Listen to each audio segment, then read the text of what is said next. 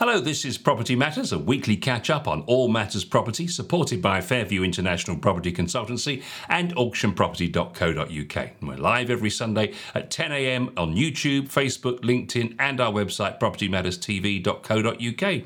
If you're watching on the website, please leave us a Google review, and if you're watching on social media, get involved in the conversation in the comments below.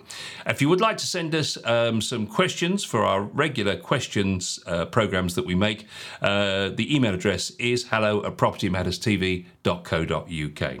And if you don't have a chance to listen to the show in full because you're on the move, take the podcast with you. The audio version is available every Monday after the Sunday broadcast at ten a m. Just search Property Matters T V wherever you get your podcasts from. And the show is also broadcast across the week on Dilsey Radio. So let's have a look at the uh, festive New Year stories. Joe, happy New Year's Eve. Yes, happy New Year. Let's hope this uh, twenty-four is, uh, uh, uh, you know, a bit more encouraging than, than the mix of twenty-three. But uh, I think we've got a mixed bag of goodies. Uh, pick and mix, I suppose. What comes to my mind is probably what going to be the order for twenty-four. But let's see. Yeah, we're going to look forward to, we're going to look back first on twenty twenty-three and also look forward to twenty twenty-four. Seems appropriate to do that on New Year's Eve of all days. Uh, and Zoopla has given us the twenty-three official data, which is very interesting indeed. It's all about uh, buyer behaviour and user trends in the uh, market, and mortgage rates dominated the market, of course, throughout the year. Homeowners and those looking to buy or move Googled a mortgage-related term almost every twenty-three seconds. In twenty twenty-three. Latest findings from the property website shows as a as the result of the Bank of England hiking the rates, of course, from zero point one percent to five point two five percent in the year. In a bid to tackle soaring inflation, it is little surprise that homeowners have been consumed by what is happening to mortgages. The property portal says that mortgage-related terms have been searched for almost a million times within with a sixty-two percent increase in searches for the term mortgage rates and a forty-three percent increase in the search for mortgage repayment calculator as homeowners grappled with rising inflation and the cost of living crisis.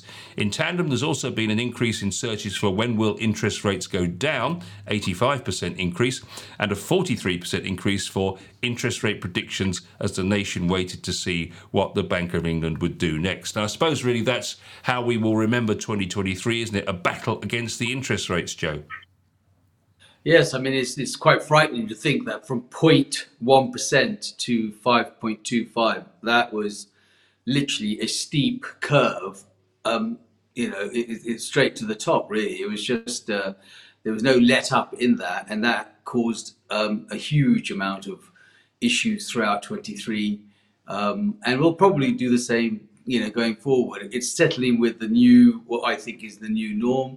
Um, and uh, yeah, home buyers, homeowners, um, buy-to-let, anyone that was in property definitely had a very short, sharp shock in the shortest possible time that you can imagine uh, since two thousand seven, when obviously it all went quiet and then the interest rate started to sort of change to try and make things happen. And then all of a sudden, in one big swoop, within a short space of time, we went, you know, literally straight to the top. It was like, it's like finding, um, you know, the uh, the shard at the tip. It was just literally straight to the point of the top. But uh, yeah, I mean, you know, they, they, as I've always said, they use the property market as a yo-yo to settle. And here is a pure demonstration of what happened, you know, in terms of that. They demonstrated by hiking the interest rate. They wanted to bring the inflation down, which they did remarkably well, but at a cost. And on top of that, of course, we all lived through those tremendous hikes in um, utilities that we which we didn't bargain for. So yeah, very very interesting um, in in terms of how that happened, and of course now the injuries and the fallouts from that. Certainly feels um, very much akin to the days of the uh, early nineteen seventies. You know, when we had the three-day week and uh, and all that kind of thing going on. It's the it's the most it's the most tough I've remembered since those times. Also tough for first-time buyers, Joe, to get back onto the point, really. Uh, their buying power in the year was hit by twenty percent, so they had twenty percent less that they could afford as a result of the mortgage rate hikes. Um, and so as a result of that, they reckon there was fifteen point five percent fewer first-time buyers in the past twelve months from September uh, to twenty twenty-three. Um, And of course, the fluctuating mortgage rates making affordability central for many homeowners. twenty twenty-three was a year that saw the public searching in new ways for their dream home as value became front of mind. And we've got a story coming up in a moment where people are taking longer and longer terms for their mortgages, which uh, is a little risky, given that, you know, you're going to have to carry on paying well into what would be perceived as retirement age. But as you've said before, Joe, without the first-time buyers, we don't have a market. Yes, I mean, and, and the first-time buyers have demonstrated, first of all, obviously, it's quite uh, amazing to see the power of, of search engines and the power of words that actually allow people to give us an indication of, of how many people are searching and what words they're using and what is really on their minds. And it goes, goes very clearly to show that uh, property is always on people's minds. And when they're searching for mortgages and searching for um you know, uh, the way to pay and how long the mortgage is going to be and what, you know, what's, what's available. Um, those, that data is, is really useful and, and good to share with our, our listeners and viewers, because it just goes to show that, uh, you know, what people are currently thinking. People are always asking me constantly, oh, you know, how's the housing market? What's it doing? And the, this, this, this is what our program's all about. It tells us all the current ways of what people are doing. But first-time buyers are, without a shadow of a doubt, crucial um, to our whole system. Um, they are very, very keen to still get on the property mount, uh, property ladder into the property market. Um, and of course, yes, this, this idea of long-term mortgages has always been mooted, but obviously with interest rates gone as high as they are, they have no choice but to try and spread it over a longer period. Indeed, uh, they say that uh, March was the most popular month for completions for both new homes and existing properties, thanks to a surge in market activity at the beginning of the year. And I think that was people trying to get on the ladder, of course, before they knew the rates were going to go up to five percent, if you remember, uh, whilst uh, users and sessions, or the, the user sessions, reached their highest point in July. The average time to sell a property was thirty-four days. That's up from twenty-five days last year, so it's taken slightly longer to sell a property. And three-bed homes remain the most in-demand property for this time of for this type of uh, uh, uh, this this year, rather, should I say? So it's interesting, isn't it? I actually thought that perhaps it would be a bit longer, because we've said that, you know, stock is sticking around a bit more, but still, thirty-four days is pretty fast. It is, and it's it's the backlog of of what um, probably could have happened, Paul. I mean, the thing that you got to bear in mind is that we've come into this. There were certain things that were already in the system, which they wanted to proceed and clear up. But the new stuff is this was what slowed down, and that's where the time will, and that time will show in twenty-four um, as a, as a longer period, as opposed to what it was before. But, you know, thirty-four days for, for a property to be on the market and to be sold or to have a buyer is still pretty good. And that just tells you that, you know, the, the interest in the property market will continue and has continued, Um, in spite of what's happened with the interest rates and, and the um, utility bills and so forth, um, because people want to, I mean, you know, if you, we've covered lots and lots of things in um, the let, buy-to-let market and the rental market. And when you think what the rentals are and what people are paying, obviously it's still in their best interest where they can afford to take a mortgage and take a longer view over it, because it's probably, at least it's their own property and they're putting some energy into their own as opposed to just renting. But that has become a very big challenge, especially from the hike of zero point one percent up to five point two five. So looking at what people were searching on Zoopla, freehold was the uh, top keyword search, which is hardly surprising with all the publicity around leasehold and the reform that's uh, due in due course. Um, um, and that moved from third place last year to first place. Annex also moved up to one, up one spot to third place. Uh, perhaps reflecting the growing trend of intergenerational living for many families, putting their budgets together to try and afford something. As a third of U K households uh, are classed as multi-generational, um, garage remained in the top three of lists of keyword searches that, uh, as it did in twenty twenty-two. So basically the most popular were freehold, garage, annex, acre, garden, pool, interestingly, cottage, rural, sea view and ensuite. Pretty much shows the British um, passion for property, doesn't it, Joe, across all areas there, really? Yes, I mean, some of that is retirement. Some of it is because families are getting together, um, especially when you get, you know, garage, ensuite. Some of those garages have are converted, especially if they are integrated into the property, to create extra space. Um, you know, those are all the areas and angles people think about and looking at. And of course, three bedrooms has primarily become very popular because people are sharing now, Paul. A lot of people have started to share again, going back to that sort of, you know, seventies, eighties and nineties when people, when things get tough, what happens is that people say, okay, well, I've got a box room or I've got a, a double room which I'm not using, or we can switch around and we can actually, you know, get a sharer in, and that would help the burden of, of the monthly um, bills, et cetera. So that's why three bedrooms are always popular. But yes, freehold, quite, quite honestly, as you say, because of the, um, you know, the renters reform and, and then also the leasehold policies, Uh, sorry, the leasehold um, changes, people are conscious. They want to, you know, be an owner of something that they think is got longevity and is theirs as a freehold. So looking at the uh, uh, list of the top ten houses that were looked at, so the most viewed top ten of the year, seven out of the ten were affordable family homes or doer-uppers. Only three homes on the list were multi-million pound properties, indicating that twenty twenty-three was the year that many homeowners became realistic about what they can afford and therefore what they have been viewing. Uh, recent Zoopla data revealed that the most affordable town to purchase property in Britain is Cumnock in Scotland, based on a price-to-earnings ratio.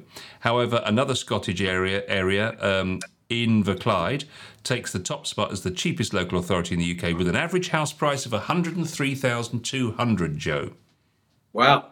Well, you know, in London, you might get a garage for that. So that, that tells you um, where, where we are in, well, in the disparity of the north and the south. funny, they sh- funny you should mention that, because in the very next paragraph, they talk about the average price in London, which is one point two Uh, one zero uh, million, so one point two million for a, an average property. Uh, and the most expensive house sold in the U K in twenty twenty-three was a huge thirty-six and a half million pounds. Wow, you go. It is interesting, isn't it, how these portals, obviously, because they are able to, you know, um, monitor everything that people do. It really does give you an insight into our house buying nation.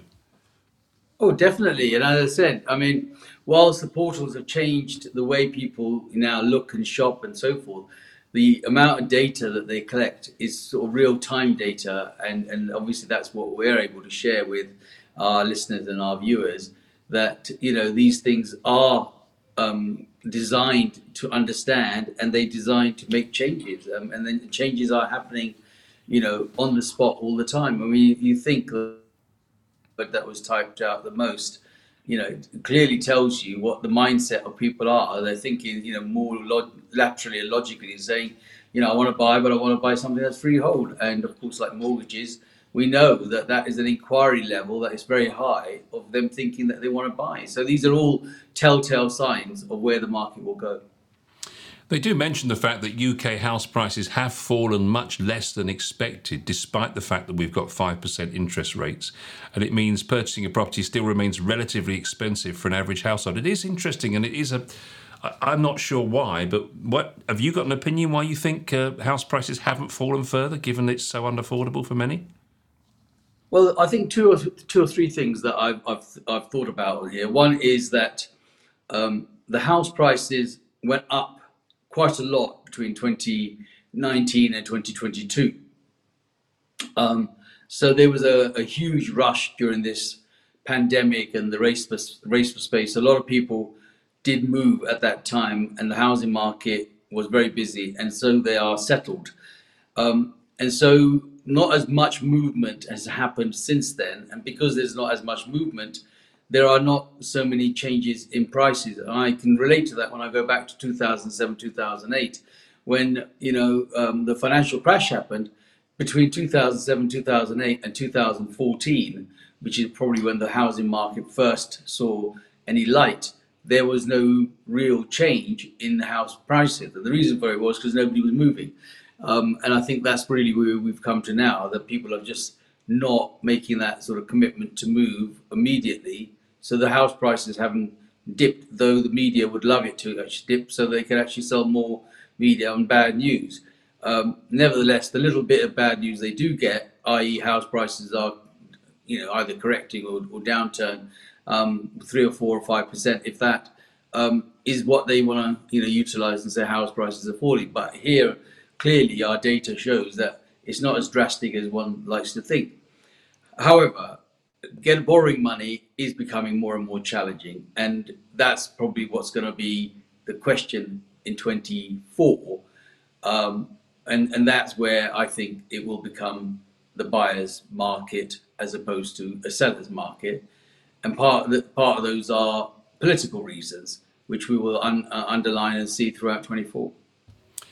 Zoopla are suggesting that mortgage rates will drop to four point five percent by the end of next year, and then therefore they expect house prices to, to remain negative, with prices down two percent next year. A faster fall in mortgage rates, say down to four percent, would boost sales activity but not necessarily house prices. Do you agree with all of that? Yes, I mean, house purchases will continue. I don't think that'll be, there won't be as many, but they will continue because that, that's the way they are. People don't always buy for investment. There are people that are buying because they have to buy, they have to move, because maybe job changes are happening, social reasons, kids schooling, all those other underlying factors that bring people into, into the market and have to. And not everybody is mortgaged up to the hilt, so they're not always worried about what that is. They might be that they've already owned it and paid for it outright, and their circumstances mean they've got to downsize or they've got to upgrade or whatever. So housing will always continue to move. It may not be at the levels that we like it to be, but it will, it will continue to do so. Um, and, and money will get tighter for, for a while. I'm not sure so much about the interest rates coming back. Of course, I think there will be probably fixed rates being offered around maybe four and a half, four point seven five, in order to tempt the market coming back. But I'm not quite convinced at the moment that they will actually bring it down to somewhere around four and a half. I think it may stay around five percent. Time will tell. We alluded to our next story a moment ago, so let's just take a look at it. One-fifth of first-time buyers taking out mortgages of more than thirty-five years in order to get on the housing ladder, according to U K Finance. In its uh, Finance Review Quarter three report, the Banking and Financial Services Trade Association revealed the lengths many people are going to in order to afford a home amid higher borrowing costs. The number of first-time buyers taking out over thirty-five-year mortgages jumped to twenty percent in September, rising from just thirteen percent in September. According to the review, the number of first-time buyers that have taken out thirty to thirty-five-year mortgages stood at thirty-six percent in August and September, down from thirty-seven percent in comparison to the previous year. Both thirty to thirty-five-year and over mortgages uh, take-ups have been the uh, have jumped dramatically amongst first-time buyers since records began in April two thousand five, where they stood at five and two percent respectively. So overall, fifty-six percent of first-time buyers in September twenty twenty-three took out a mortgage of over thirty years, with thirty-three percent of movers taking out over thirty-five over thirty-year mortgages. Lending to both first-time buyers and movers has fallen year on year, year since uh, December twenty twenty-two. They also found that nine percent took mortgages of over thirty-five years. That is a big risk, isn't it? Because, you know, if you're talking about buying a house around the age of thirty, let's just say, then um, you're going to be seventy-odd, aren't you, if you go forty years? Yes. I mean, the thing is, uh, the purpose for this thirty to thirty-five-year term is more about affordability and spreading the cost. I don't think it's generally about them living in that one place for that period. And chances are, there used to be a, a, a, a scenario that people used to move every three to four years. Now I think it's probably five to seven years. So they may take a thirty-five-year mortgage term, which allows them to spread the cost over a longer period.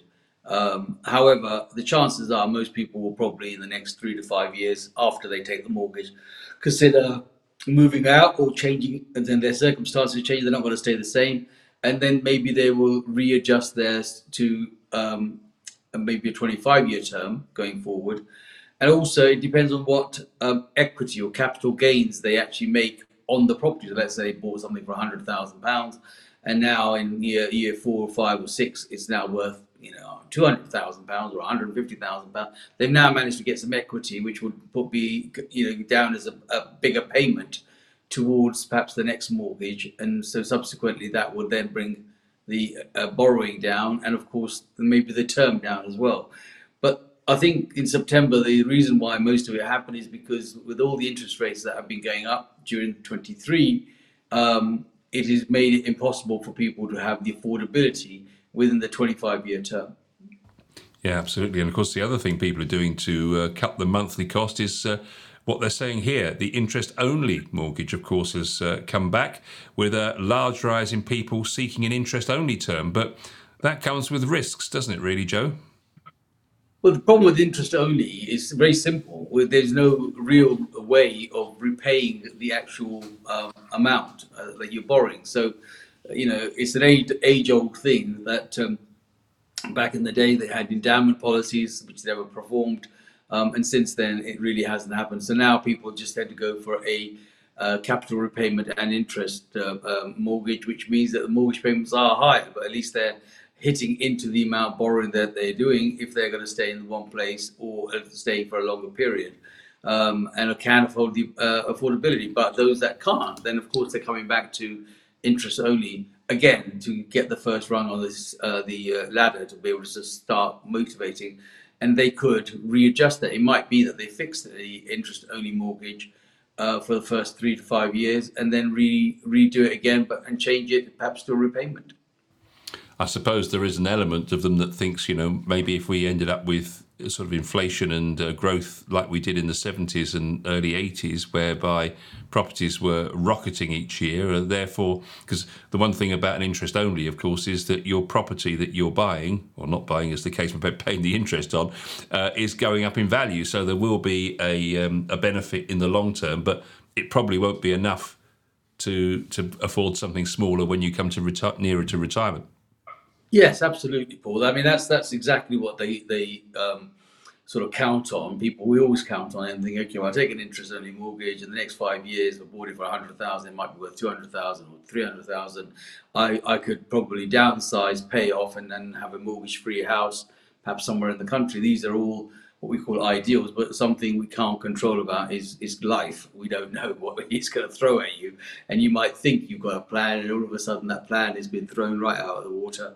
And uh, you're staying where you are, or you, you can't afford to stay where you are. But yes, the ideal thing is that the capital growth of the value over a period should be a, re- a, a good way of thinking, well, actually, if it comes to the end of my term, uh, you know, thirty odd years later, thirty-five years odd later, then maybe what I have to do is just sell, sell my property, clear off, and then buy with whatever's left as a as a balance.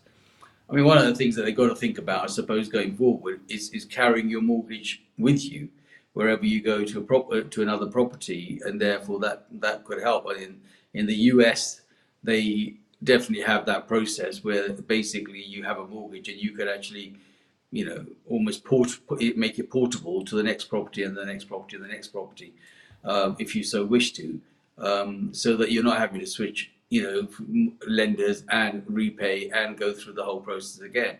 Um, but there must be a reason why we can't do that, or it doesn't work for our people. So where do you think, Joe, the happiest place to live is in Britain? It's a new survey from Rightmove this time. We've had Zoopla on the show, now we've got Rightmove on the show. Britain's happiest place to live apparently is Richmond in London.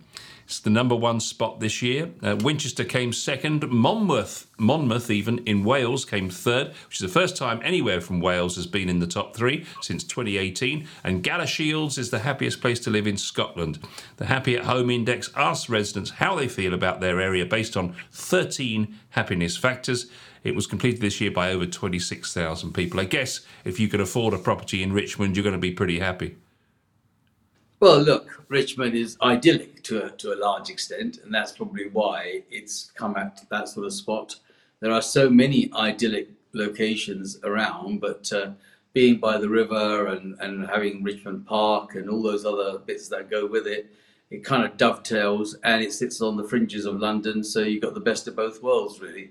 Um, and, and yeah, I you know I drive through Richmond, and it's, it's a very, very pleasant Um, place to be in, but um, going through. So not not surprising that it's hit that sort of spot.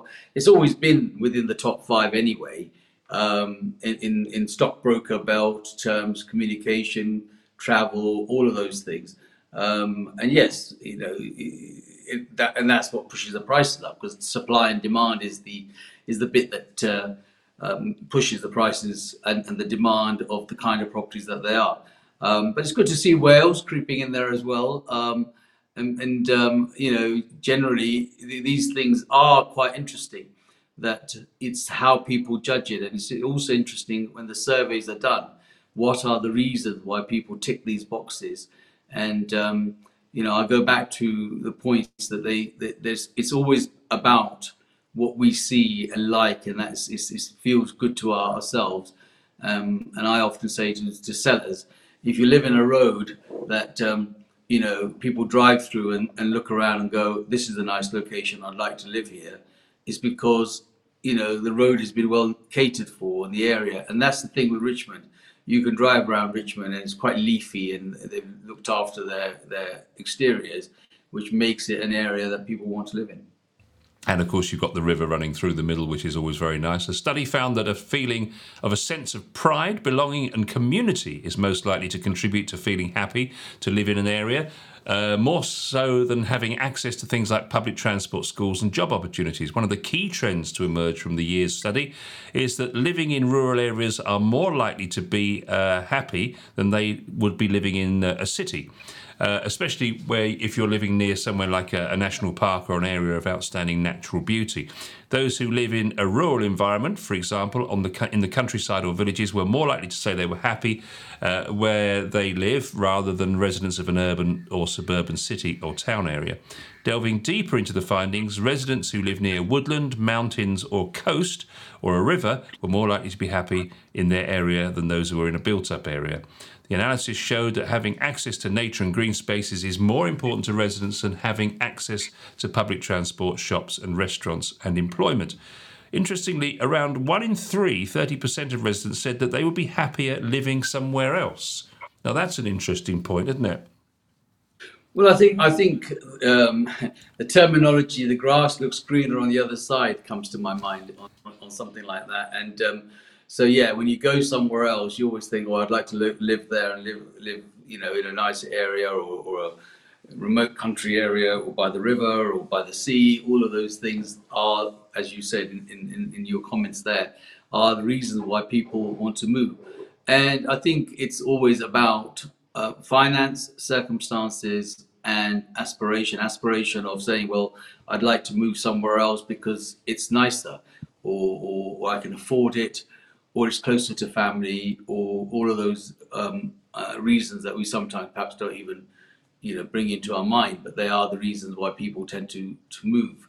Um, and so, yes, it's, it's quite quite a high percentage that most people want to go somewhere else, because I think it's just how you're made to feel where you are. You sort of want the change, and it looks nicer elsewhere. Um, but the cost of moving sometimes deter those lovely dreams that we'd like to achieve. Most people who weren't happy where they were said they'd like to be in the southwest, Joe. About thirty-five percent of those who think they'd be happier living in a different area or planning to move in uh, are, are planning to move in the next year. So, yeah, uh, southwest is a popular choice. Um, moving to a bigger home, twenty-eight percent, that's what they wanted to do. Looking for better value for money, twenty-seven percent. Wanting a change of lifestyle, twenty-four percent. And changes in personal circumstances uh, were reasons for people to move, and they came high on that list as well. Um, downsizing, eleven percent. Uh, reducing energy costs ten percent, and taking advantage of remote, remote working to live somewhere new where other factors uh, were other factors for those planning a move. And I suppose that's one thing, isn't it? Of course, st still plenty of people who are now realising that their company is going to say, well, yes, you can work from home three or four days a week. That then thinks, well, where am I going to do that? I've been doing it in the kitchen for the last couple of years because that's, you know, we were waiting to see what the company was going to do, but now it's an official thing and it's part of their D N A as a company. You think, well, I better find somewhere with an office. Yes, or, or, or bigger, bigger house, which is probably why the three bedroom policy, you know, comes into it, because they can always turn the little room into a study or an office. Uh, it's that flexibility that people are looking for. But it's interesting that, um, you know, working from home and working out in the country is now nine percent, where two years ago that was probably much higher, especially with the, with the pandemic. Everybody was running away. But there's a huge amount, a huge demand now of people wanting to go back to work, to the office, uh, through mental health issues and through remoteness and isolation. people prefer to have company or be around other people so they can bounce off and work with, you know, the ideas of what other colleagues are doing so that they can actually, you know, integrate. And that's that's a huge thing now, of course. Um, but I'm surprised that the number is as low as nine percent. I thought it would be much higher than that. Mm. Well, one thing's for sure, we should be here looking at uh, Property Matters again in twenty twenty-four. Happy New Year to all of our viewers and listeners. Happy New Year to you as well, Joe. I uh, hope it's a prosperous one for us in twenty twenty-four. We'll see you again soon for some more Property Matters.